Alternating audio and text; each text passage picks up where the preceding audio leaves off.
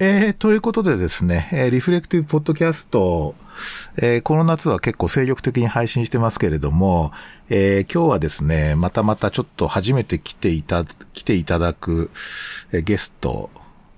の方、あ、ごめんなさい、ゲストの方に来ていただいています。えっ、ー、と、にゃんさんですね。あの、こんばんは。はい、どうも、こんばんは、にゃんです。よろしくお願いいたします。よろしくお願いいたします。はい。えっ、ー、と、実は、えっ、ー、と、にゃんさんとはですね、まあ、まあ、昔から、あの、お名前とかは知ってはいたんですけど、ここ数年が、結構ね、あの、なんか、タイトないろんなお話をすることが多くて、まあ、特にあの、お互いの仕事の場所が結構近いんですよね。それであの、ううん。それでなんか、あの、いろんなことお話しするようになってですね、ええー、まあ、あの、お互いこう、なんていうかな、あの、総合診療とかね、家庭用のところでちょっと、頑張りましょうみたいな決意をいつも話し合っているわけなんですが、まあ今日、今日はまあ、あの、雑談ということで、えー、いろんなちょっと話題について少し、あの、語り合ってみたいと思いますので、よろしくお願いします。はい、よろしくお願いします。はい。えー、っと、ちなみにあの、にゃんさんは、あの、まあ、あの、専門が、まあ、もちろん総合診療なんだけれども、えっ、ー、と、まあ、特にその、特徴的な得意技っていうか、は、まあ、エビデンスベーストメディスンということでいいんですか？そうですね。一応、自己紹介の時には、専門は総合診療と EBM と医学教育というふうに、まあ、3つ言ってることにはしていますけれども、はい。うんうんうん。ですね。結構、あれですか、あの、まあ、教育はもちろん今もね、あの、現役でやられてるわけですけれども、えっ、ー、と、EBM っておそらく、ムーブメント的には僕の記憶だと、1990、えー、990年ぐらいですかね。91年ですね。91年、ええーはい、この頃ってニャンさんは何やられてたんですか？僕はですね、えー、っと、まだ高校生ですかね。高校生。なるほど。ほうほう。ど、どんな高校生やったんですか？いや、あのー、どんな高校生、真面目な高校生でしたよ。まっすぐな。はい。まっすぐな。はい。なるほど、なるほど。そうすると、あれですかね。まあ、あの、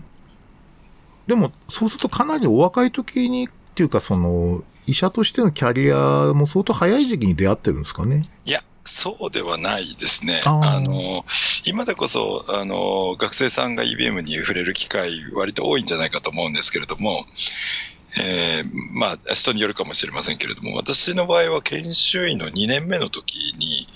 あの、私のと名前がよく似てる名郷先生の話を聞いたというのが最初の出会いですね。ああ、はい。あまり似てないですよね、名前ね。にゃんさんとは。あ、うん。まあ大丈夫です。まあ、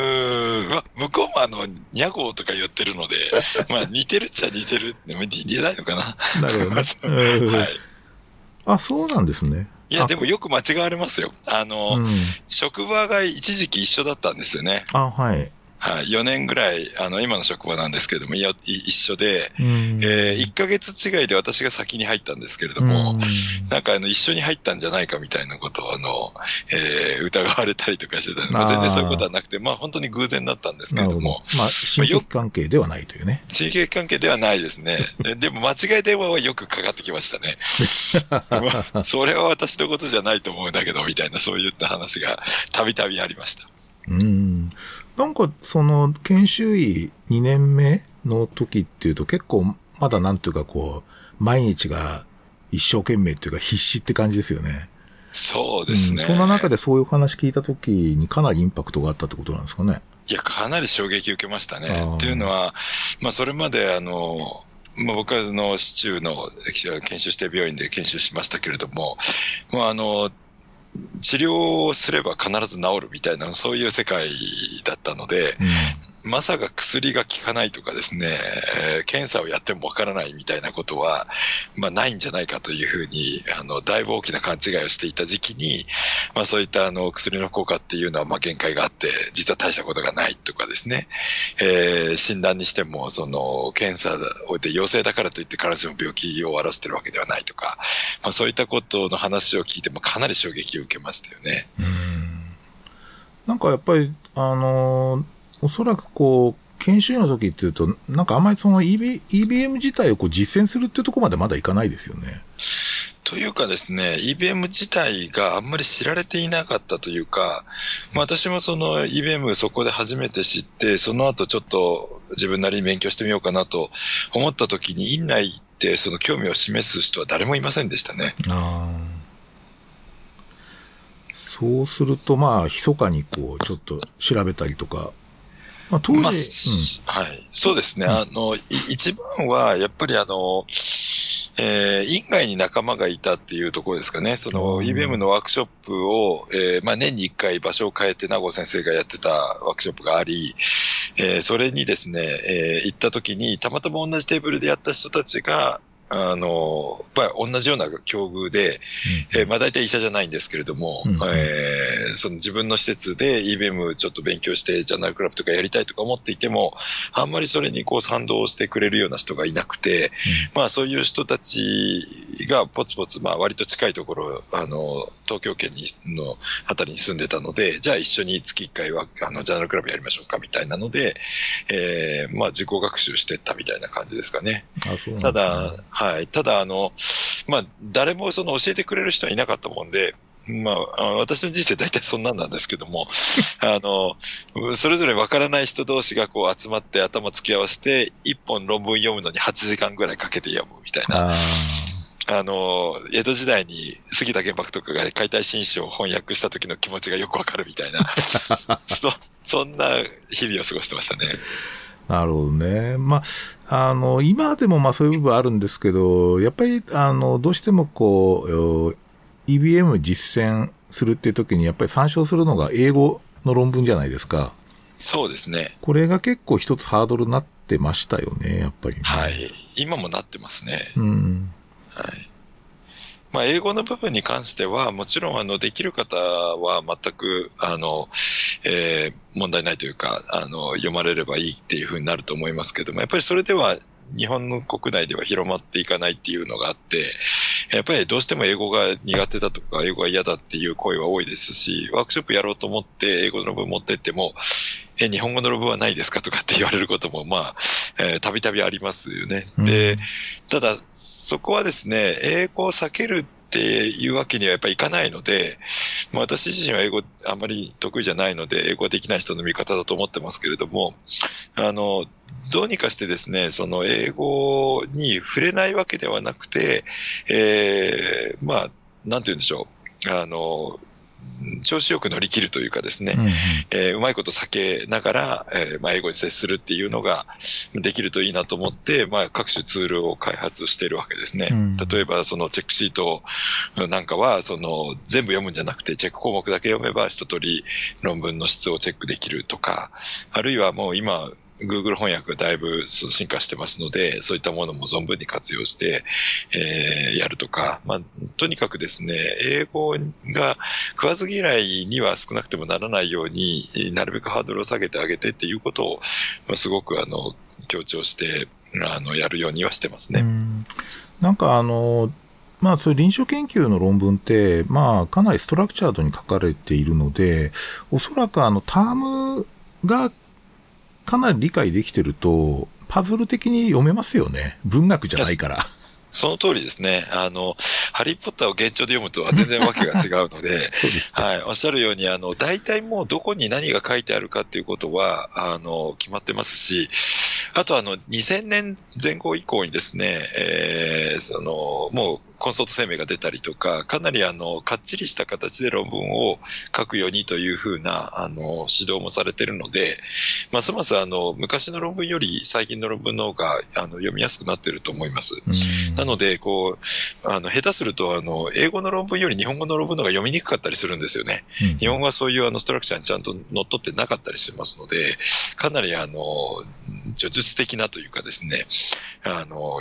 独特な言い回しで書かれてたりとかして、非常にあの難解だったりするっていうことは、あの、しばしば経験します。うんそうですね。なんか僕は、あの、ニャンさんよりもかなり、あの、卒業が古いのでちょっとあの、経験した歴史がちょっと違うので、ちょっと僕、えー、今回ちょっとあのゲストで来ていただけるということで、ちょっと記憶を手繰り寄せながらですね、ちょっと振り返ってみたんですけど、はい、私は、えっ、と、卒後、えー、4年目ぐらいの時に、えっ、ー、と、まあ、当時まだジェネラルにやるとかっていうアイデンティティなんてどこにも存在していなかったので、まあ、あの、ヘマトロジーをちょっとやろうかなっていう 感じでですね、あの、実はこう、専門研修って出たんですよね。で、その時に、えっ、ー、とですね、ちょっとなんかそれをやってる時にですね、あの、結構例えばなぜこの、えー、化学療法でこのレジメンなのかとかですね、えー、こう、指導員が言う通りに検査もやり、そのいろんなこう、あの、特に治療がすごい多いじゃないですか、化学療法が。なので、えー、っと、これは一体どういう根拠でやってんだろうみたいなことはすっごくなんか、あの、その根拠が今一つわからなかったとこもあったんですよね。で、その時点ではあまりその英語のその、えー、っと、基盤となるような現状論文とか読むって習慣もなかったので、何かこう非常にこうあの、マニュアル的な感じで、マニュアルっていうかな、その指示された通りにやるっていうようなことをやりながら勉強してたんですけども、えっ、ー、とですね、医学会新聞のですね、確かね、1987年か8年ぐらいに、実は当時その佐賀医大に、えー、福井通也先生がおられてですね、で、その先生が、えっ、ー、と、実はサケットの、えー、クリニカルエピデミオロジーの第一版に関して、なんか非常にこう熱く語っている記事があったんですよ。で、それが、えっ、と、サケットの一般っていうのが、確か、えっと、1985年って僕調べたら書いたんですけど、あの、黒い表紙の第一版ですね。はいはい。で、あれを、その、何かこうね、何かこれはあるっていうふうに思って、それであの、当時もちろんアマゾンがないので、え、丸善でですね 直輸入をしてですねそれで取り寄せたんですけど、あの、まあ、一つびっくりしたのは、あの、まあ、今でノモグラムね、の付録がついてるんですよ。後ろになんか変なカードみたいのがついてて、で、その、しかもその、えっとね、えっと、扉の始めを見るとですね、その、感謝っていうか、アクノアジメントのところに確かギルモア・トロルトっていう人が、に対して書かれて、あの、謝辞を述べてんだけど、僕、その、えっと、えっとですね、それアメリカの結構有名な SF 作家のカート・ボネガット・ジュニアっていうのに よく出てくる人なんですよ、実は。で、え、この人そういうユーモアあんのかみたいな感じでですね。それでこう、あの、目次をパラパラっと見ると、えっ、ー、とですね、私が一番その、ん？これはって思ったのは、その、How to keep up to date だったかな、うん、っていう章があって、なんか障害教育に関して書かれてるんですね。で、僕ちょっと先にそこを見たんですよ。あ、なんだろうこれって。思って、そしたら、なんか全然その今までのなんかこう学会に出て、何その、何か講演を聞いたりとかね。なんか日本臨床とか最新医学っていうその 雑誌を読んで知識を貯めるとかとは全く違うことが書かれていて、あの、かなり衝撃を受けましたね。で、なんかやっぱりその英語自体がすごくこう、軽逆っていうか、そのなんとかユーモアが結構あって、すごい読むのに時間かかったんですけど、相当こう、貪るように最初の方読んでいましたが、あの、十分は理解できなかったです。で、で、なんか、ここはすごいとかって、なんかすごいぞ、みたいな感じで。それで、その、えー、っと、で、クリニカルエピデミオロジーっていうのが、その、まあ、臨床疫学っていう言葉自体がなんかすごく新鮮に感じてですね、そういう本って他にあるかなって言って、もう一冊実はですね、買った本がですね、そのアルバン・ファインシュタインっていう人の、クリニカルエピデミオロジーって本がありまして、これがもうむちゃくちゃ難しい統計が書いてあってですね、もうほぼなんか、すさまじい分厚さでですね、ちょっと挫折しそうになったんですけど、ただその後、その、えっ、と、まあ、福井先生とかが結構発信されていたので、えっ、と、で、研究会も立ち上がってですね、あの、当時あの医学判断学研究会っていうのが確か1988年、8年か、あ、じゃない、9年か10、90年ぐらい立ち上がって、その兄弟が場所で、そこでこう、えっ、ー、と、何ヶ月かに一遍行われるみたいなやつがあって、それに自腹来て京都まで行って参加したりしてたんですよ。そうなんですか。すごいですね。で、そこが最初に行った時に、その兄弟の、えっと、西村先生と医療経済の先生と福井先生、あとあの、ロバート・フレッチャーっていうですね、うんうんうん、あの、先生も来ていて、ね、はい。で、何かこう語っているんですよね。で、そのなんか、で特にやっぱり、あの、僕が当時惹かれたのは、えー、っと、なんとかな。こう、勘とかね、その、なんつうか経験って言ったやつが、こう、す、数式でわかるっていう、風に当時は思ったんですよ。うん、実は違うっていうのがその後わかるんですけど、うん、そう、だからこう何かこう非常に難しいディシジョンみたいなやつが、だからすごく、例えばこれオペするかしないかとかですね、これはその、科学療法するのかしないかみたいな、そういう判断で、こう患者さんとうんうんうなってたような判断が、実はコンピューターでできんじゃねえみたいなね、そういうムードがあったんです、当時。なるほど。で、それはすごく、その、一、当時のその、若いその悩み大きいですね。その医師としての、自分にとっては何かめちゃくちゃね、あの、すげえこれっていう感じがあったんですよ。おそらくね、あの、その、そ、それは実は、まあおそらくニャーさんとかよくわかると思うんだけど、それ違うじゃないですか。EBM じゃないじゃないですか。まあまあそうですよね。ただ当時はそれがものすごい衝撃で、うん、要するに数式でわかんだ悩みがみたいな。数字でできるんじゃんみたいな感じがすごいあって、それはね、めちゃくちゃ、これで一瞬生きていこうかなって思ったぐらいなんですよ、実は。なるほど。なるほど。ただね、その後に、実はその後に僕ファミリーメディスに会ってるんですよ。なるほどね。で、その後ファミリーメディスの方に、の本に読んだ時に、え、こんなのあんのかってぐーって言っちゃったので、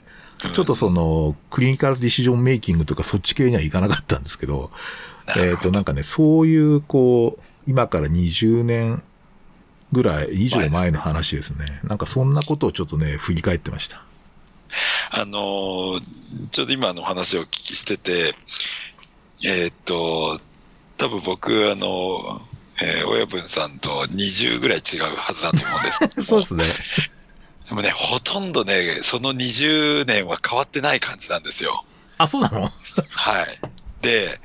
あの、結局ですね、えっ、ー、と、僕もだから、えっ、ー、と、研修2年目の時に、えー、まあその EBM の話を初めて聞いた時に、その、抱いた思いっていうのがすごく、えー、今の親分さんの話と似てるんじゃないかと思うんですよね。つまり、その、これはその、ルーチンでやってるっていうことがあって、で、僕はあの、ルーチンでやってることにあまり疑いを持っていなかったわけですよ。うん、で、それで、名越先生の話を聞いて、まあ、衝撃を受けたっていうところがあるわけですけれども、まあ、親部さんはそこを、まあ、自分なりにこう、それは根拠何みたいなのは自然に思っているところに、まあ、福井先生のクリニカルビルモレジの話があったというので、すごくそこはなんか、えー、共通した部分があるんじゃないかなと思うんですよね。うん、で、EBM のとの出会いって多分最初はそこだと思うんですよね。いきなりそのステップ4でその患者への適用がどうだとか、うん、患者さんならではどうかっていうところは多分最初やっぱりあんまり響かないというか、うん、あの、理解が難しいんだと思うんですよね。それよりも、えー、なんかその相対危険度がいくつだとか NAT がいくつだっていう方が、こう数字として分かりやすいので、割とその方がですね、衝撃を受けて、えー、なんか、あもうこれで判断を決められるんだって、やっぱり思うもんだと思うんですね。うん、で、それは、EBM 学習のこうステージの、えっ、と、第一歩だと思うんですよね。で、僕はよく言うんですけど、その EBM ってまあ5つのステップっていうのがあって、えー、その患者にどういう疑問があるかっていうのを明らかにするステップ1と、その次の情報収集するステップ2と、で、その情報を批判的意味するステップ3と、で、適用するステップ4があって、で、えっ、ー、と、振り返るステップ5があるわけですけど、この一番最初のところが大体このステップ3なんですよね。で、論文を読むっていうのが今まではなんか全部読まされて、なんか全部和訳させられたりとか、もう消毒会で嫌になるか寝るかどっちかしかないみたいなところに、いや、実はその論文っていうのは、いきなり結果見てはダメで、えー、どれだけ信じられるかっていうことを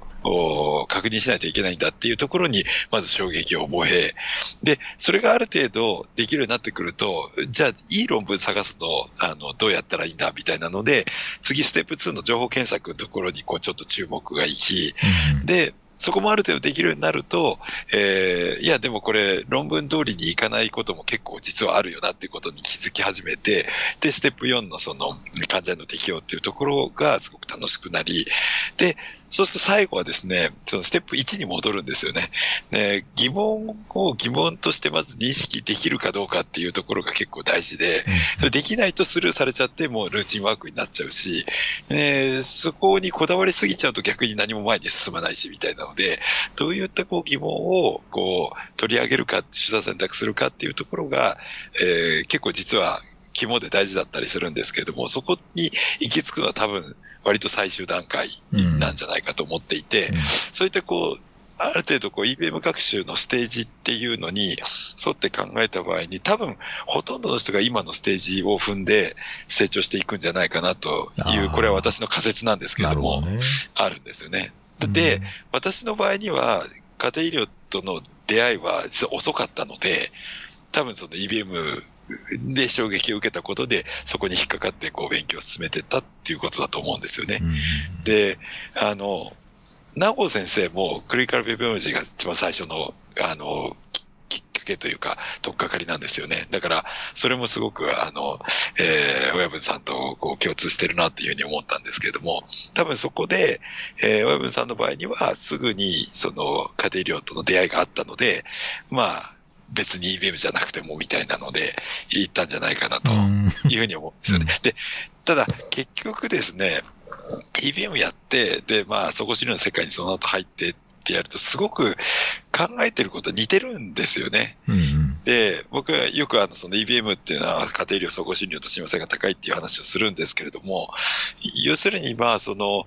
注目しているところがエビデンスベースだと言ってるだけであり、えー、だけれども別にエビデンスオンリーで考えてるわけじゃないし、エビデンスに従ってるわけでもないので、割とその現場の環境だとか、患者さんの価値観だとか、ああるいは我々の経験だとかっていうことも踏まえて考えるっていうと、すごくその家庭医療に親和性が高いっていうのが、まあ理解してもらいやすいのかなっていうふうに思うところも多いですよね。うん、あの、なんかね、その、まあ、せ、まあ、精神、あ精神史っていうか、例えば、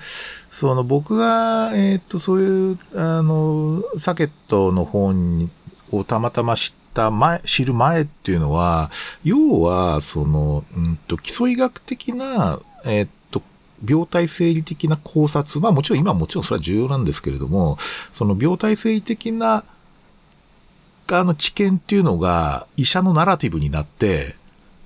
で、医者のナラティブベーストメディスンなんですよね。その。はいはいはいはい。で、そ、ね,、の、だ逆言うと、だからその、基礎医学っていう枠組みに由来したナラティブベーストだから、その、なんかね、ひっくり返る感があったんですよね。うん。そう、なんつうかその、えー、っと、サーケットの臨床疫学って。はいはい。で、おそらく、今はおそらく患者のナラティブって 当然重、あの、むしろそちら側にシフトしてるわけなんだけど、やっぱりなんかこう、かなりね、破壊的な感じがあったんですよ。で、うん、それはね、どういう人に勇気を与えたかっていうと、あのね、プライマリーケアでやるとかね、地域でやるとか、あとその、そう、なんかこう、ジェネラルにやるって面白いんだけどなとか、あとその大学って場にいない人要するに基礎医学にあんまりアクセスしてないようなタイプの臨床家の、なんかね、新しいこうね、なんていうの、変身アイテムみたいな感じですよ。大大だけど。それは結構あって、その、おそらくね、相当勇気をもらった人はいるはずですね。あそうです、ね、これで戦えんじゃね？えみたいな感じが僕はありましたね。そうですね。まあ、あの、日本はその、明治維新で、あの、ドイツ医学主流にしたっていうのがあって、病態整理がやっぱり、まあ、あの、ずっと主流で来てたわけですよね。で、ただ、あの、それで分かることにやっぱり限界があったり、そこで分かったことと現実に起こっていることが乖離しているっていうことにだんだん気づき始めて、で、まあ、その、イギリス流のその臨床疫学っていうのが、まあ、えっ、ー、と、やっと、だから95年前後ぐらいから日本に、えー、輸入されてきて、で、えー、今、まあ、割とこう、浸透してきて、あの、理解されてきてるとは思うんですけれども、やっぱりまだ相当な抵抗は受けてる印象はあって、うんうん、えー、その、エビデンスと言ってもですね、相当毛嫌いする人も多くて、あの、まだまだ病態整理でっていうような人も、あの、いると思うんですね。うん、で、あの、僕も病態整理はすごく大事だと思っていて、研修教育の中でも、えー、エビデンスだけではなくて、それは一体じゃあ、体の中で何が起こってるのみたいな話は、あの、ディスカッションしたりするんですけれども、やっぱり両方ないとダメなんじゃないかというふうには常に思っているんですよね。うんうんあの、どうしてもその臨床疫学ってブラックボックスになりがちなので、ブラックボックスでもいいんですけれども、あの、患者さんにやっぱり説明できないんですよね、それでは。で、やっぱり患者さんは割とメカニズムなところに、その、えー、腑に落ちる部分も多いので、まあ、あの、両方説明できるようにはしといた方がいいかなというのは常々思っていますね。まあ、あの、おそらく今、かなりこう EBM っていうのが、まあ、その、えっ、ー、と、日本でも短期間ちょっとブームになったじゃないですか。僕ちょっとリンクであげたんだけど、例えば福井先生と広花先生がですね、はい、えー、これ、1999年に対談していて、はい、まあ、この時相当、あの、ぶち上げてるわけですよね。で、その後ね、その、なんていうかな、こう、この当時に言われてた EBM っていうのが、こう、今一つこうなんかこう、ごく普通の常識としてこう、あの、流通しなかった理由っていうのは、ニャンさん的にはどういうふうに捉えてます？かあこれはですね、あの、実はその1999年というのは私が EBM 出会った年なんですよ。ああ、そうなんですね。研修2年で、だから、まあ、あの、第一の盛り上がりだった時期ですよね。まあ、第一というか。うん、で、あの、中山書店からですね、あの、EBM ジャーナルっていう本が、あの雑誌が出てたんですよ。はい、で、えっと、10年ぐらい、1990何年かな。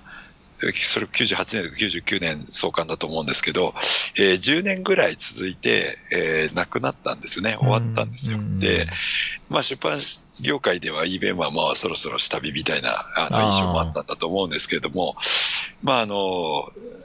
その、えっ、ー、と、EBM ジャーナル、最後僕ちょっと連載してたんですけど、それも終わり、で、医学会新聞じゃないや、日経メディカルかな、とどめ刺されたんですよね。あの、EBM が残したものみたいな 特集を組まれてですね。そんな特集があったの？そう、これはですね、私にはだいぶ屈辱だったんですけども、そういうの組まれてですね、で、あの、要するに、えっ、ー、と、何が起こったかというとですね、えー、まあ EBM がですね、だいぶあの、ダークサイドに落ちたんですよね。で、これはですね、要するにその、まあ、えっ、ー、と、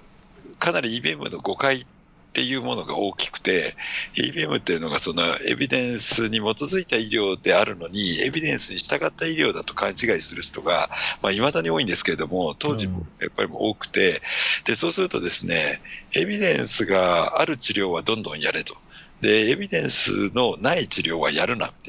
て。で、こう、エビデンスがないっていう言い方もかなり微妙で、うんうん、あの、二つの意味が実はあるわけですよね。うん、えー、研究をやって効果が証明できなかったと。えー、有意差がつかなかったという意味のエビデンスがないっていうのと、研究そもそもやってなくて、えー、聞くのか聞かないのかわからないというのがエビデンスがないと。二つの意味をで言ってるんですけど、うん、まあ、本来は後者の意味ですよね、エビデンスがないというのは。前者は有効性が証明できなかったというエビデンスがあるということなので、えー、エビデンスがないわけじゃないっていうことになるんですけれども、うん、まあ、いずれにしてもその、効果があるといえば、えー、まあ、医者の行動が変わると。えー、いうようなことが、まあ、あの、起こるようになってしまったので、まあ、そうするとですね、えー、製薬会社とか研究者とかは、まあ、とにかくエビデンスがもう、を出せばいいんだろうと。えー、エビデンスを出せばみんなこう、薬も使ってくれるし、治療もやってくれるし、みたいなことになるというので、かなりですね、歪んだ形に、まあ、なってきたんですね。で、エビデンスを悪用するみたいなところが割と起こって、まあ、それが、例えば、ディオバン事件だったりとか、えー、あるいはそのタミフルの事件だったりとか、まあ、いろんなところでそういうのが起こって、要は、まあ、データを操作したりとか、不都合なデータを隠蔽するとか、うん、まあ、そういったこと、あるいは、えー、まあ、あの、改ざんまでいかなくても、かなりその、えー、真実を誇張したような、こう、より効果があるように見えるような、あの、情報操作をしたりっていうことが横行するようになって、割とまあそういうので嫌気をさしてしまった人が多くなって、まあ EBM が、まあブームとして、こう、あの、一回潰されたみたいな形になったというのが多分大きな流れなんじゃないかなという思って。あの、さい、まあ僕ちょっと、えっと、まあ英国のそのトリッシュ・グリーンハル先生はいはい、が、まあ実はツイッターのヘビーユーザーってことはあまり知られていないんですけど、はい、かですよね。そう、ずっとフォローしててすごい勉強になるんですけど、その彼女らが中心になって、その、えっと、2014年かに、そのセンターフォーエビデンスベースメディスン ?UK の、はい、そこでその、リアルバーサスラビッシュ EBM っていう、はいはい。あの、真の EBM 対、あの、ゴミ EBM っていうやつがこう、クズか。クズ EBM っていう、なんか結構ポレミックなこう、論争を張っていて、はい。だから、あの、これ僕読むとやっぱりなんかその確かにその製薬会社の、にハイジャックされた EBM だとか、そうです。はい。あとその過度にその bureaucratic、bureaucratic medicine っていうか、そのまあ、あそこは NHS なので、はい、もうかなりそのガイドラインと診療報酬がバッチリ組んでやってるので、その非常に官僚的になってるっていうところで、その、いや、それはちょっとラビッシュ EBM じゃねえみたいな。それクズ EBM じゃねえみたいな、そういうその、キャンペーン張ってて、だから、やっぱり、あの、英国はまだまだね、その、こういう論争してるぐらいだからとか、もう日本だとそこで消えちゃったんですかね一回。なんかこう。そうですね。言葉に上がるのが消えちゃった感じだから、ちょっとやっぱり日本っぽいなと思うんですよね。なんかね。ブームっぽくて。うん。なんかですね、まあ、あの、グリーンハル先生、すごく過激ですよね。あので、なんか政治的な発言も結構されるし、あのすごいなと思うんですけど、僕はあの、えー、と2回ぐらい会ってるんですけど、はい、あの彼女はもともと EBM ずっとやってた人で、えー、まあ、だいぶその食い物にされてるっていうのにかなり腹を立てていて、であのあのナラティブベースベースを提唱したんですよね。うん、で、ね、それがですね、かなりあのまた裏目に出てて、そのその EBM とその NBM がもう対極するものだと、でこれは車の両輪だみたいな言い方をですね結構いろんなところでされて、もうグリーンハル先生は全然そういう意図で言ってなくて、その EBM って要するにエビデンスにちょっと注目して、まあ、やってる医療だというのに対して、そのネーミングがもう悪いと。で、その、要するにそのエビデンスが返事にそれはなるだろうっていうので、まあ、その、えっ、ー、と、よりもう少しこう患者さん自身のナラティブを重視した、こう、あの、医療っていうのを、まあ、同じものなんだけども、ちょっとあの、光の当てる角度を変えて話そうって言ったら、それは全然別物だというふうに捉えられてしまったという、あの、いうことなんですよね。なので、決してこう、あの、グリハル先生はアンチ EBM ではないし、その、まあ、なんとかしたいんだというふうに思ってると思うんですね。ななので、まあ、そういった論陣を張ったり、まあ、その、いろいろ活動されてるんだと思いますけれども、日本はですね、もう一つですね、一時期 EBM っていう言葉をつければ、家計費が何でも通るみたいな時代があったんですよね。ああ、今、総合診療つければ金が来るみたいな。はい、それですね。で、それをやってた時に、やっぱりこう、分かってない人たちがこぞってこう、なんか、とりあえずお金が欲しいので研究やってみるわみたいな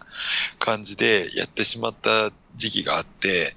で、それでまためちゃくちゃにされたみたいなところもあるんですよね。なので、まあ、金にこう目がくらんでこう EBM の、なんでしょう、全体的な、こう、あの、日本の中での方向性を決めきれなかったみたいな。で、診療ガイドラインなんかは、まあ、その、あの、アメリカも、あの、イギリスも NHS でナイスのガイドライン作ってますけれども、日本でも1999年からその診療ガイドライン作りましょうっていうのを、あの、旧厚生省の主導で始めてはいるんですけれども、まあ、ちょっと厚生省もですね、割となんかちょっと中途半端というか、3年ぐらい加減費つけてやって、その後も各学会に丸投げしちゃったんですよね。で、学会では全然診療ガイドライン作り方とか分かってなかったし、うん、その、丸投げされたのいいけど、どうすればいいんだみたいな感じで結構あの、困惑してた感じがあるんですけども、そこで、こう、なんかしっかりした形のものを、えー、まあ、提示したり作れたりとかできないまま、まあ、独自路線に行ってしまったので、だいぶ日本ではまた、こう、まあ、僕は失われた10年とか言ってますけども、うん、そういうのでかなりあのイギリスなんかからは立ち遅れてしまった感はありますよね。うん、ところが別にこう日本だけが立ち遅れてるっていう感じでもなくて、あのアメリカなんかも結構ひどいんですよね。あのえっと一時期、えっ、ー、と、4、5年前に僕、あの、学会発表しましたけど、診療ガイドラインの質ってアメリカってもう質がまちまちなんですよ、学会ごとに。で、分かってる学会は比較的質の高い診療ガイドライン作ってるんですけども、あの、全然ダメなところは、もう日本と同レベルみたいなところもあって、割とですね、アメリカの診療ガイドラインがいいと思ってて、それ、日本はダメだからそれを使うっていうふうにやってる方もいますけども、ちょっと気をつけた方がいいなと思うところもありますよね。そういう意味だとイギリスはもう国家政策でその NHS が全部管理して統一したものを作っているので、えー、まあ、質に関しては一様に高いとは言えると思うんですね。うん、ただ、逆に一方で、やっぱりその、まあ、エビデンス何でもそうですけども、発信した人の意図が入りますから、その、どうしても国家統制をして、なるべく医療費かけないようにっていうんで、過剰にこう抑制されたこう医療になってるっていう批判は当然あるわけですよね。なので、まあ、良し悪しだというふうには思います。まあ、あの、ごく最近というか一番最新の、えっ、ー、と、 British Journal of General Practice にですね、実はその、ジョアンヌ・リーブっていう、まあ僕、あの、最近ちょっとフォローしてる学、GP の学者がいるんですけど、その先生たちのグループが、えっ、ー、とですね、あの、もう EBM という言葉使わないって言ってるんですよ。 scholarship-based medicine っていう、あの、 scholarship っていう、学識っていう、学識ベーストメディスンっていうのを、もうやらないと、ちょっと、そのやっぱりブルークラシーっていうか、その官僚統制イコール EBM になっちゃってるっていうイメージで、ちょっと言葉使えないっていうようなことを書いてました、ね、まあ、イギリスはそうでしょうね。やっぱりね、うん、イギリスはそんな感じになってると思います。えーえー、ですので、まあなんかやっぱりちょっとこう、あの、ただ僕はあの、グリーハル先生のその、えっ、ー、と、プライマリーヘルスケアっていうすげえ、学術的な本も読みましたし、思うんですけど、えー、っ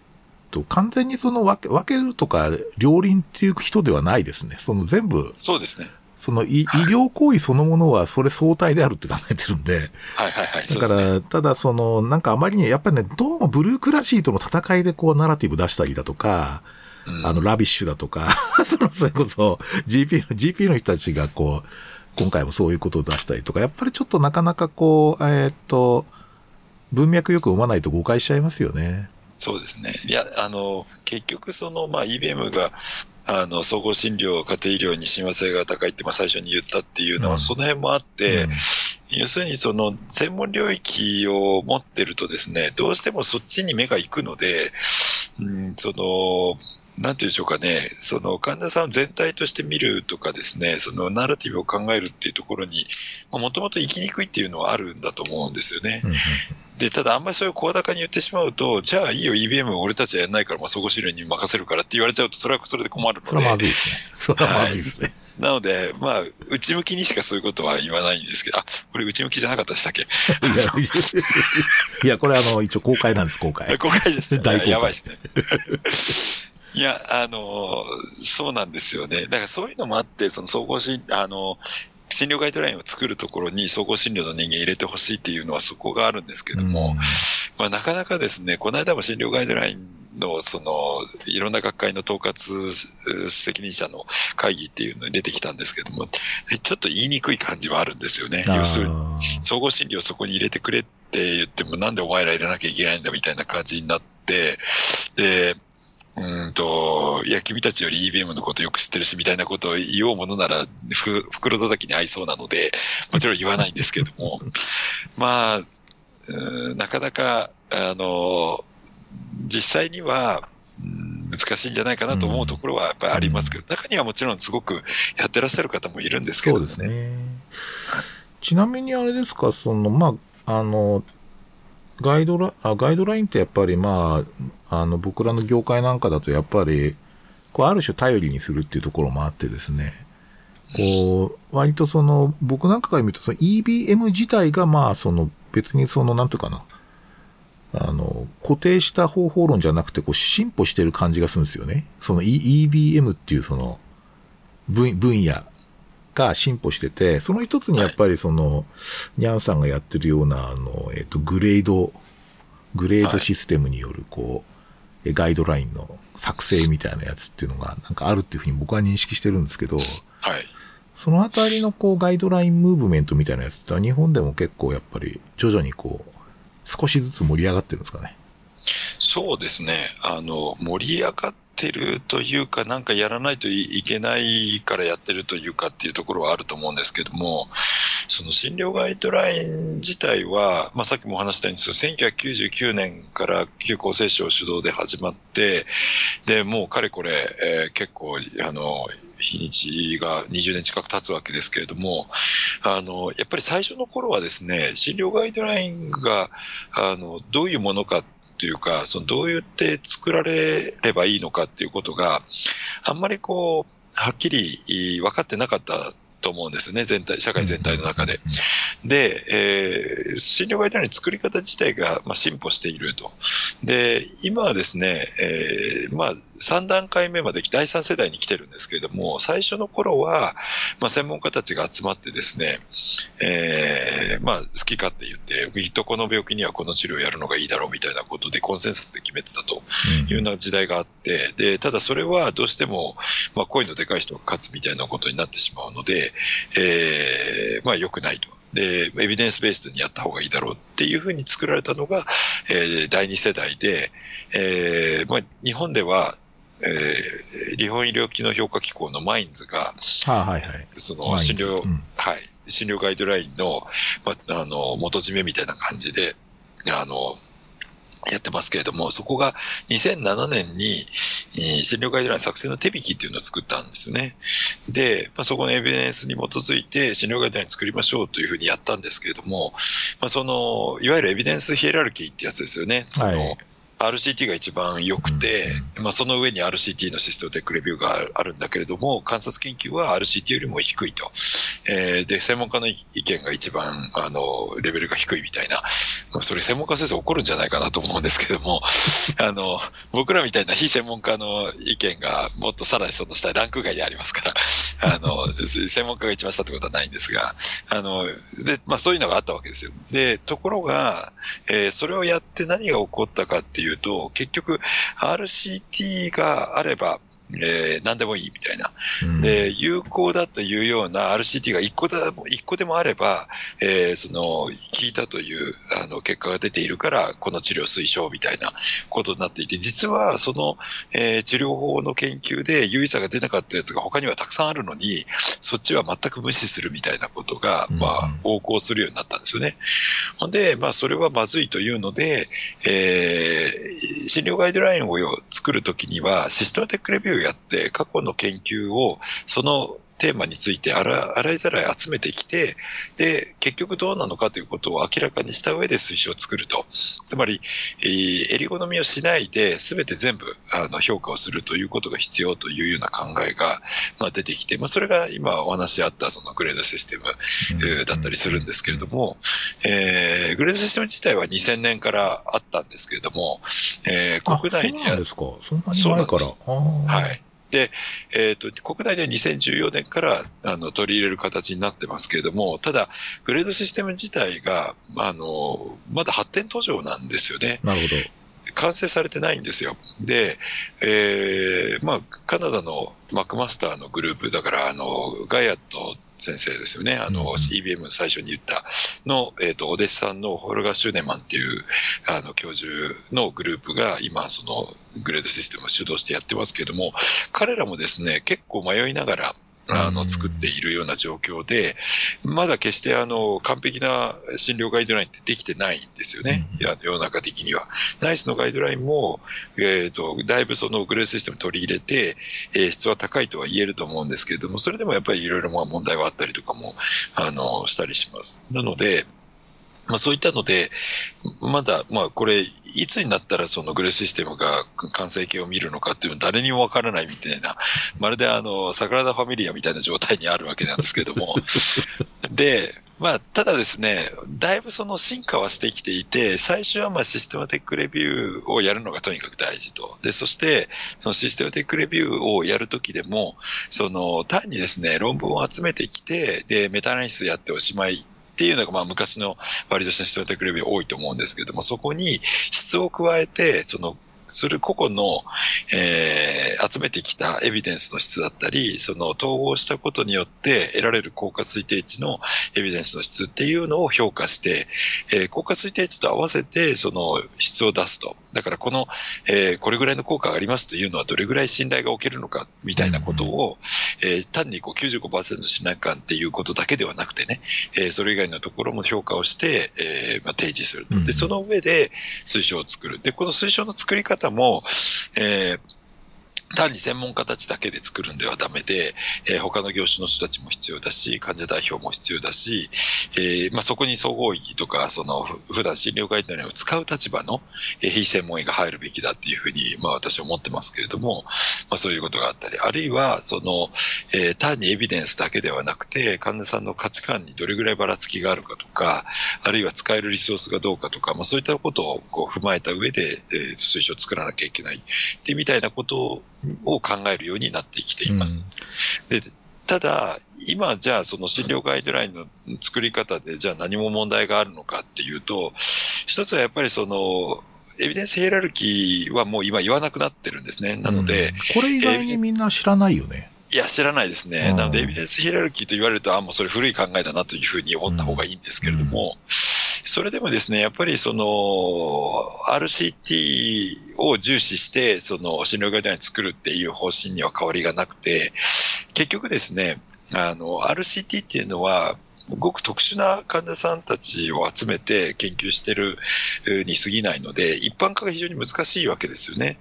なので、通常は、まずコホート研究、観察研究をやって、仮説を立てて、で、それに対して RCT で介入をやってみて、で、介入やって効果が明らかになったら、それ実臨床でどうかっていわゆる、あの、今流行りのリアルワールドデータってやつですよね。もう一回コホート研究に戻してやって初めて、実際にそれは、えー、まあ私たちの実臨床の中で効果があると言えるだろうというところがわかると思うんですけども、なので、その RCT に一辺倒になってはいけないですし、えー、まあ、グレードシステム決して RCT 一辺倒っていうわけではないんですけれども、それでもやっぱり RCT 比重が置かれているので、まあ、観察研究も同じように、こう、きちっとシステムテックレビューをやって評価をするっていうことが、まあ、必要なんじゃないかと。これが一点と、もう一つは、その、えー、効果推定値に質をつけて、まあ、どれだけその値が信頼できるかっていうのを見るようになったっていうのは、これは格段の進歩だと思うんですけれども、それでもやっぱりシステムテックレビューを見るとですね、効果推定値に目が行くんですよね。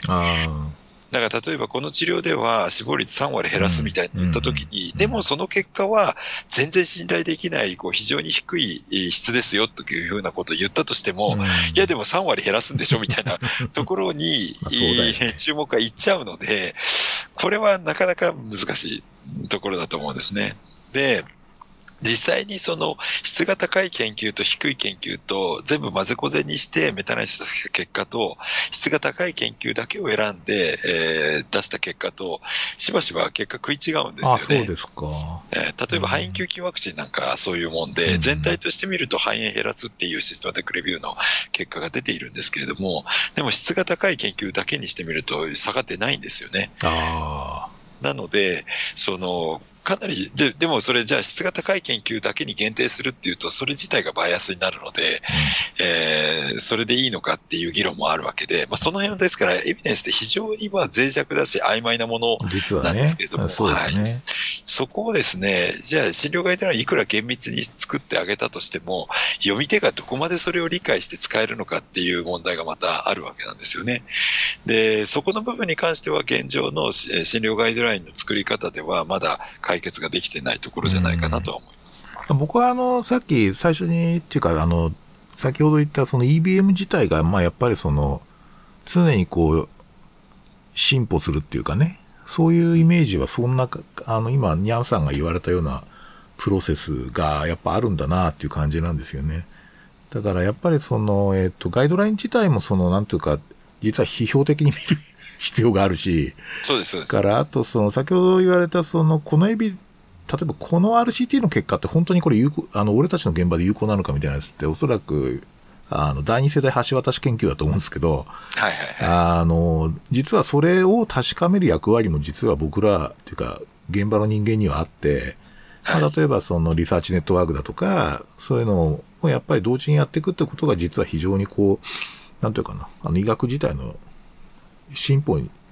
貢献することになるんですよね。いや、そまさしくその通りで、あの、診療ガイドラインに、えっ、ー、と、私たちがもし、その作る側で貢献できるとしたら、そこは一つ大きいと思うんですよね。うん、要するに、診療ガイドラインを作った後の、その、まあ、実効性がどれぐらいあるのかとか、うん、出したことによってどれだけプラクティスが変わっているのかっていうことのデータっていうのは、まあ、私たちが取るのが一番、その、えー、マスも大きいですし、有用なデータが得られると思うんですよね。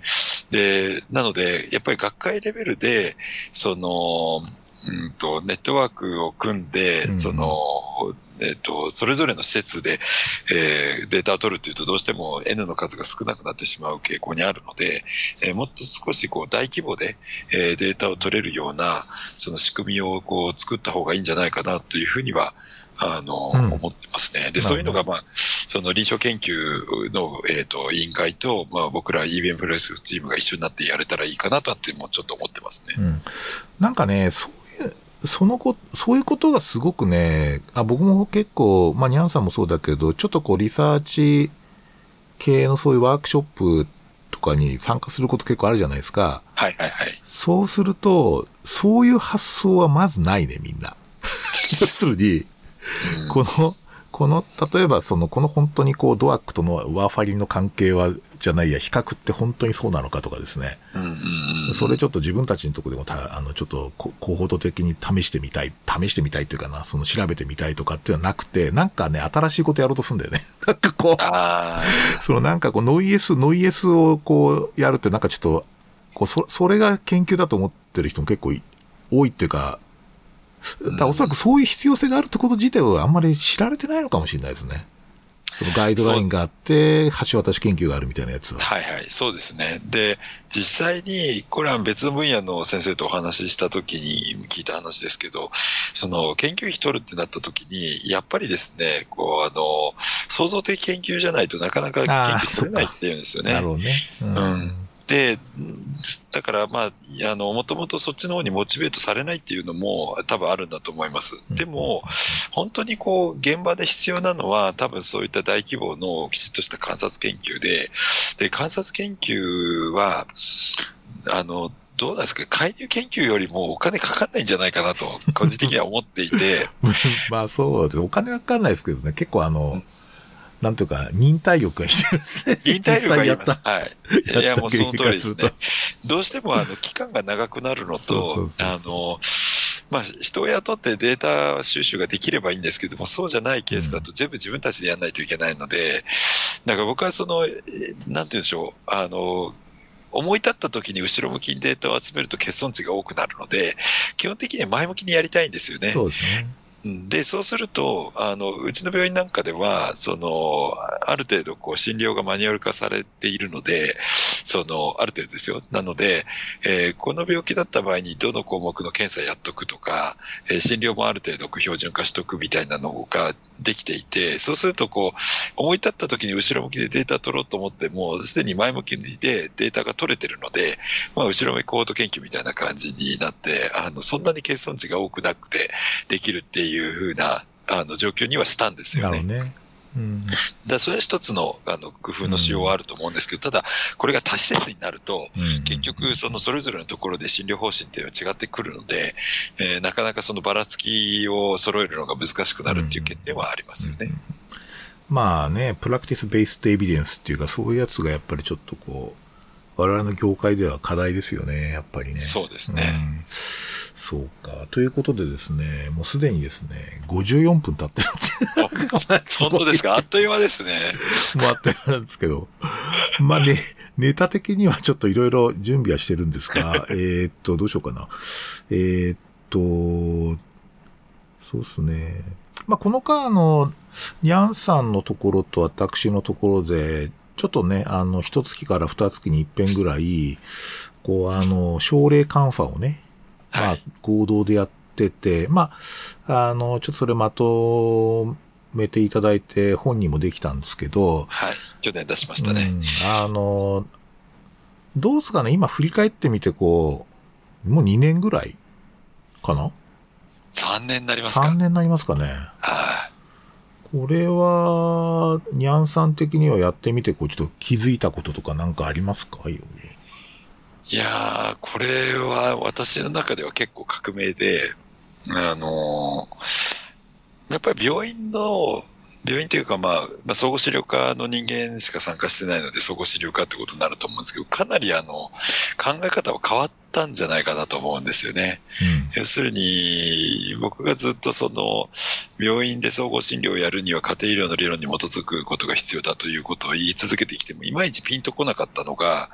やっぱりその、カンファを通じてですね、えー、まあ、ダイレクトに、その、診療所で家庭医療をやってる先生方が、その、こうやって見るんだと。で、こういうところに困るんだと。えー、こうしてもらうと助かるんだと。っていったことを直接言ってくださってたので、まあ、その、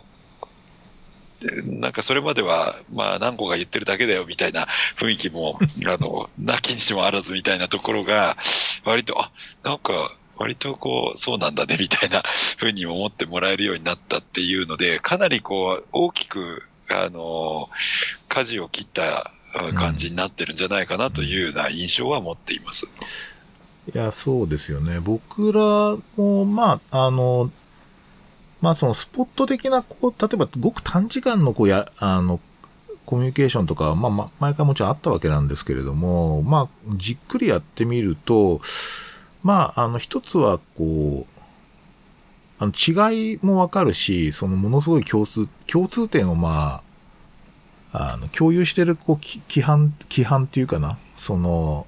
価値みたいなやつっていうのは、まあ、本当に共共有してんだなっていうのを改めて感じましたね。で、まあ、もちろんその、えっと、えっと、例えば僕らの今、今のその医学レベルというか、今のその総合診療の病棟医療とかの中で、その、えー、患者さんのケアとか治療がこういうふうな感じでやられるんだってこと自体を実は目の当たりにするってことはそんなになくて、まあ、あの、アメリカだとそのアテンディングフィージャンって言って、こう、入院させた医者が会心に行くとかってあるんですけど、なかなかそう日本の医療環境の中ではちょっと実現が難しいところがあったんだけど、あの、そういうのがすごいよくわかって、逆に言うと、その、えっと、例えばその入院とか紹介をお願いしたときに、あの、おそらく行われるであろう、その、思考プロセスと実行っていうのを前提に、僕らがあらかじめやっておくべきことは何かっていうことをすごく意識できるようになったので、そこはかなりね、あの、良かったんですよ。で、あとはおそらく ちょっと変な話、すげえ、あの、引きな話をすると、あ、うん、怒られないなっていう感じでしたわけね。要するにその、あ、こういうふうにすれば怒られないんだ、みたいな。なんかそういうのがですね、結構あってですね。そういう点では非常に安心してっていうか、少し甘えながらこう、紹介させていただいたりとかね、逆にこう、抜けさせていただいたりしてるっていうところがまあありましたね。ええー、その、その、カンファのところでも話が出てたと思うんですけど、その、お互いがお互いを怖がってる問題っていうのありますよね。そうそうそういや、俺らそんなにこ怖がられてんのかって、初めて知りましたよ。いや、そうなんですよ。だから、やっぱり、顔が見えてないってそういうことなんだなと思うんですよね。うん、こう、あの、すごい、なんか、なん、なんて言うんだろう、こう、すごく威厳があって、こう、いかつい顔をしてるっていう人でも、意外と話してみると、なんかフレンドリーだな、みたいなのは、多分、あの、随所であると思うので、まあ、そういったので、勝手にあの、知らないうちに、こう、あの、こっちの妄想だけが、こう、大きくなっていって、かあの、勝手に恐怖を感じてるみたいなのがあるんじゃないかなと、いや、僕そう思いますよ。結構、やっぱり、まあ、ちょっと僕らのところはあれだけど、まあ、例えばほら、あの、他の地域とかね、その、はい県とか行くと、まあ、例えばその地域でやってるその診療所とか開業医の先生と、その病院の先生が今一つうまくいってないとかね。はいはいはい。なんか案外シンプルな理由じゃないかと思うんですよね。なんか、こう、両方固くなになっちゃったりしてね。そうそうそうこう、やたらフォーマルな会話になったりするので、なんかそのあたりをね。あの、私たちのところっていうのは、なんかあの、まあ、いい意味で多分お互いこう、総合診療家庭医療なので、やっぱり相手のその気持ちを汲み取るっていうんですかね、なんて言うんだろう、こう、まあ、自分の立場を知る。そうそうそう。あの、そういう感じ。あの、立場を知るっていうかね、立場の違いをこう、認識、意図的にするとかっていうところがあると思うので、うんあ喧嘩にならないじゃないですか。まあならないよね。えー、こうやってもしょうがないし、みたいな。あんまり怒る要素がないんですよね、お互い、ね、ないですね。うん、で、ただこの間ちょっと危ういなって感じたことがあって、うん、で、あの、えっ、ー、と、私たちの間だと、この、えー、この地域のコンテクストのことを、まあ、比較的よく知っているので、まあ、共通して認識しているので、その、まあ、比較的忖度が出やす、できやすいと思うんですけれども、こう、あの、ちょっとこう、異質な人が入ったりとかすると、割とですね、その、関係性が簡単に壊れるんだなっていうのが、ちょっと思いましたね。そうですね。なんで見とれない、在宅で見とれないんですかみたいな。そうそうそうそう、うん、あれはね、面白かったね。あれは、すごい、やっぱちょっとたまたまゲストで来られた方が発言されてたんですけど、すごい、あれはね、ものすごい興味深かった。ちょっと場がちょっとこう、シーンとしましたよね。あれは、その後、私たちの中では、け結構ネガティブにみんな捉えてて。でしょうね。うん、かなり、その、あの後、うちの人たちみんな発言しなくなったんですよね。うん、なので、ああ、ちょっと危ういなというふうに。あれはね、典型的なやっぱ規範的統合ができて、あの、まあ、もちろんその、もうゲストだったんでしょうがないんだけど、そうですね。おそらく、あの、価値の共有ができてないんですよ。そうですよね。うん、いや、そういうことだと思うんですよね。うん、なんですよ。あれはすごい、ある意味教訓的でしたね、非常に。そうですね。うんまあ、だから、ああいうことに、まあ、特にその、例えば、病院と診療所でのカンファレンスを初めてやろうみたいな時に、その、まだ成熟してないので、ああいう状況って多分起こりやすいんじゃないかと思うんですよ。うん、起こった時にどう対処したらいいんだろうっていうのをちょっと考えたんですよね。あんまり結論が出てないんですけれども。うん、なんかやっぱり、その、えっと、うちらはこういう価値でやってるんだけど、どうしてその価値に沿ったやり方をあなた方できないんですかっていう形だから、はいはい、あの、おそらくその、その価値について、ある意味ちょっとこちらからこう、なんかフラットに質問すればいいと思うんですよね。なるほど。なぜ先生はそういうふうにお考えなんですかっていうか、あの、お家で例えば亡くなることが最もこう目標とされるっていうのは、どういうこう、あの、なんていうかな、えっ、ー、と、経緯で先生はそう考えれるようになったんですか？みたいなことをですね、ニコニコ笑いながら 聞くと、実はいいかもしれないっていうふうに思いますね。確かに、ね、うん。なんかやっぱり、こう、割とこうし、信じてるっていうか、あの、か、自分のこう、価値が相対化し、できないっていうか、相対化されたことがあんまりないと思うんですよ、おそらく。そういう人たちって。あの、その、そういう同じ人たちでやってるから。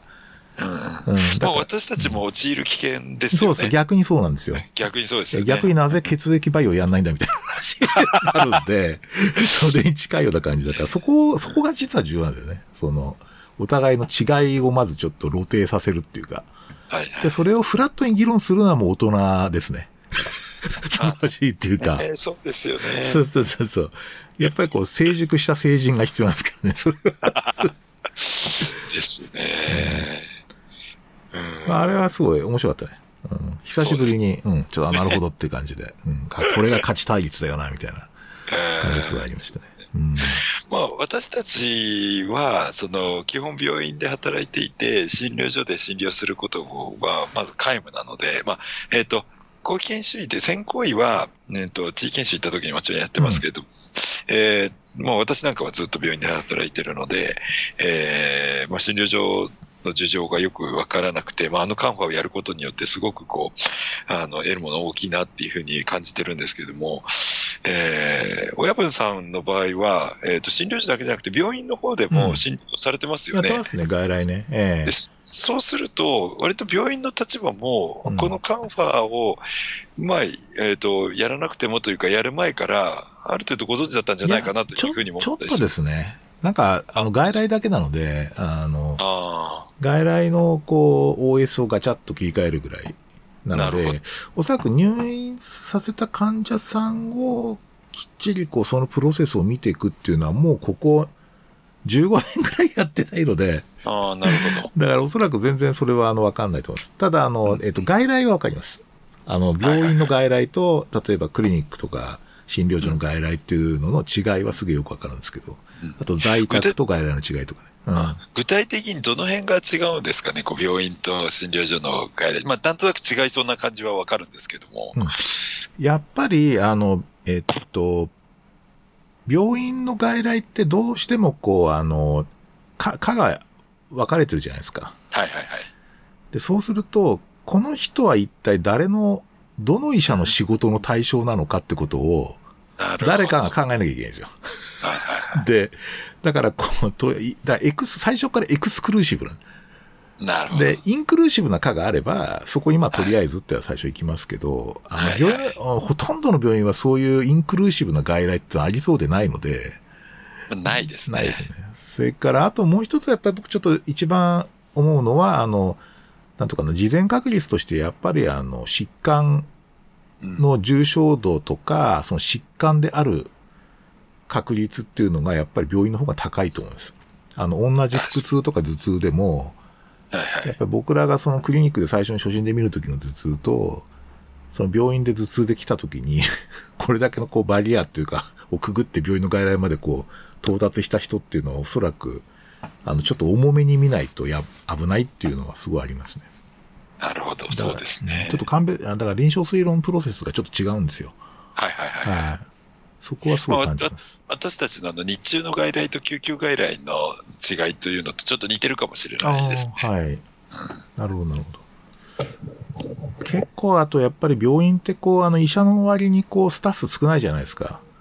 少ないですね。だから孤独感ありますよね。ありますね。なんかこう、うん、なんか声かけても、あんまり人がいないっていうか、随分遠いとこまで呼びに行かないと人がいないみたいな、そうなんですよ。いや、外来の看護師さんが少ないんですよね。そうですね。で、3人に1人ついてるはずなんですけれども、なんか説明とかに行ってしまうと、もうなんか、後ろ覗いても誰もいない状況っていうのは結構ありますね。診療所の場合はその辺はもうなんかこう、あの、全体がこう身体化してるっていうか、こう一体になっているので、なるほど。割合こう、あの、孤独感はないんですよ。なるほど、なるほど。単に狭いってだけじゃなくて、普通にこうなんとかアクセスしやすいので、みんなに。まあでもそうじゃないと、たくさんの外来を数回せないですよね。まあそうなんですよね。全部自分でこう、あの、オーダー取って予約取ってみたいなことを病院ってやるじゃないですか、医者はいはいはい。いや、そうなんですよ。あれがすごいやっぱり何から何までやって、大体そうすると処方箋がちょっと日数が足りませんみたいな話になったりとかして、ね、なります、なります。それすごいですよね。しあの、クリニック、診療所に比べると圧倒的に問い合わせが多いんですよ。病院の方が。そうですよね。いやいや、そうだと思います。それもあるんですよね。だちょっと病院の外来とかをどういうふうにこう、もっとこう、今ほら、日本の病院の外来って実はプライマリーケア機能をややることになってるんですよ。そのや、あの、フリーチョイスだから。だから本来はプライマリケアのかなり重要なパートなんですけど、病院の外来、一般外来とかね、外来自体が。ただ、それに応じた体制は組めてないんだよね。ただ実際あの診療報酬のことを考えると、その、えっ、ー、と、初診料に紹介状がないと加算するとかなってるから、基本的にはその外来でずっと抱え込んでみるっていう感じにはあんまりしてないんじゃないかと思って、例えばうちなんかは、もうあの外来パンクしてるので、まあ、どんどん逆紹介しましょうみたいな感じになって実際やってるんですけども、プライマリケア機能を担いたいっていうふうに思ってる医療機関がどれぐらいあるかはちょっとわからないですね。おそらく、あの、えっ、と、例えば、その、もうちょっとこう、あの、我々の地域よりもさらにこう、なんとか生活レベルが高い地域へ行くとですね、はいはいはいはい。あの、クリニックに受診する理由が病院の紹介状書けっていう。それ初診できて、初診できて、あの、かかりたいんで、紹介状書いてくださいっていう、ただそれだけっていう人は結構多いそうですよ。これもかなり、なんか屈辱的ですね。ええ。で、その、だからこう、あの、最初にその問題解決をする人っていうのが病院の外来っていう状況はまだあるんですよね。うん。ただおそらくこれ変えるの難しいと思ってて、そそのやっぱりあの、一定程度やっぱりそういう体制取っといた方が、僕はいいと思いますね。病院でも。うん。そうですか。うん。それはなんででしょう？あやっぱり来るからですよね。あの。 ecology of primary care のあの、福井先生たちがやった。研究だと、えーっと、医療機関に関わった人の3分の1は病院の外来って言うんですよ。あ、じゃない、最初にこう、あの、相談する場所うんが、3分の2はクリニックなんだけど、3分の1は病院なんですよね。で、これ ER じゃなくて普通に外来なんですよ。だから実際にそういうふうに使われてるってことですね。だから、あの、その役割は、その、なんというか、あることはあるんですね。ただおそらくクリニックのそのプライマリケアの構築の仕方とちょっと違うと思うんですけど、かなりこうねイノベーティブな感じな、ちょっと工夫がいろいろ必要だとは思いますけどね。うんう。うんん。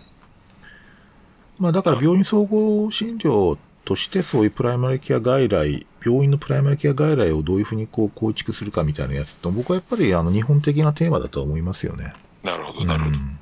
うちの外来なんかは結構本物が来るんですよね。あの、診療支援で他に行くとですね、その、なんかここ、こんなに花粉症ばっかりとか、こんなに風邪ばっかりみたいな感じはあるんですけど、ああ、なるほうちの外来はすごいんですよね。まあそうですよねなんか、あの、歩いて心筋梗塞来ますし、あの、結構激しいのが、ええその、毎日来るので、割とこう緊張感を持ってやってるっていうのはあったりしますけれども、えーななかなか初診外来はやっぱり大変。まあ、病院に来るっていうところで、やっぱりサプライバイアスがあるんだと思いますけれども。うんそうですね。まあ、その辺は、おそらく、今後また病院総合医とか総合診療、病院の総合診療のあり方みたいなやつっていうのとちょっと関連した部分だとは思いますね。そうですね。はい。いうことで、そうですね。ちょっとネタ的には、あとあの、ニャンさんの大好きなスターウォーズネタっていうのをやろうかと思ってたんですけど、ちょっと時間的にですね、ちょっとすげえ長くなっちゃって、ちょっとまた今度次回にですね、はい。ちょっとスターウォーズネタで盛り上がりたいなというふうに、はい。まあ、思いますわ。かりました。はい。なんかそうですね、あの、結構ちょっと今日は、あの、EBM の歴史から、まあ日本における状況とかね、そういうのすげえ僕自身勉強になったんで、どうもありがとうございます。あいえいえ、こちらこそありがとうございました。え楽しかったです。はい、楽しかったです。どうもありがとうございます。またあの、ちょっといずれまた出ていただくという ことに。なると思いますので、ありがとうございます。またよろしくお願いします。はい。こちらこそよろしくお願いしまはいす。。じゃあどうもありがとうございました、今日は。はい、どうも、はいこちらこそありがとうございまありがとうございました。どうも。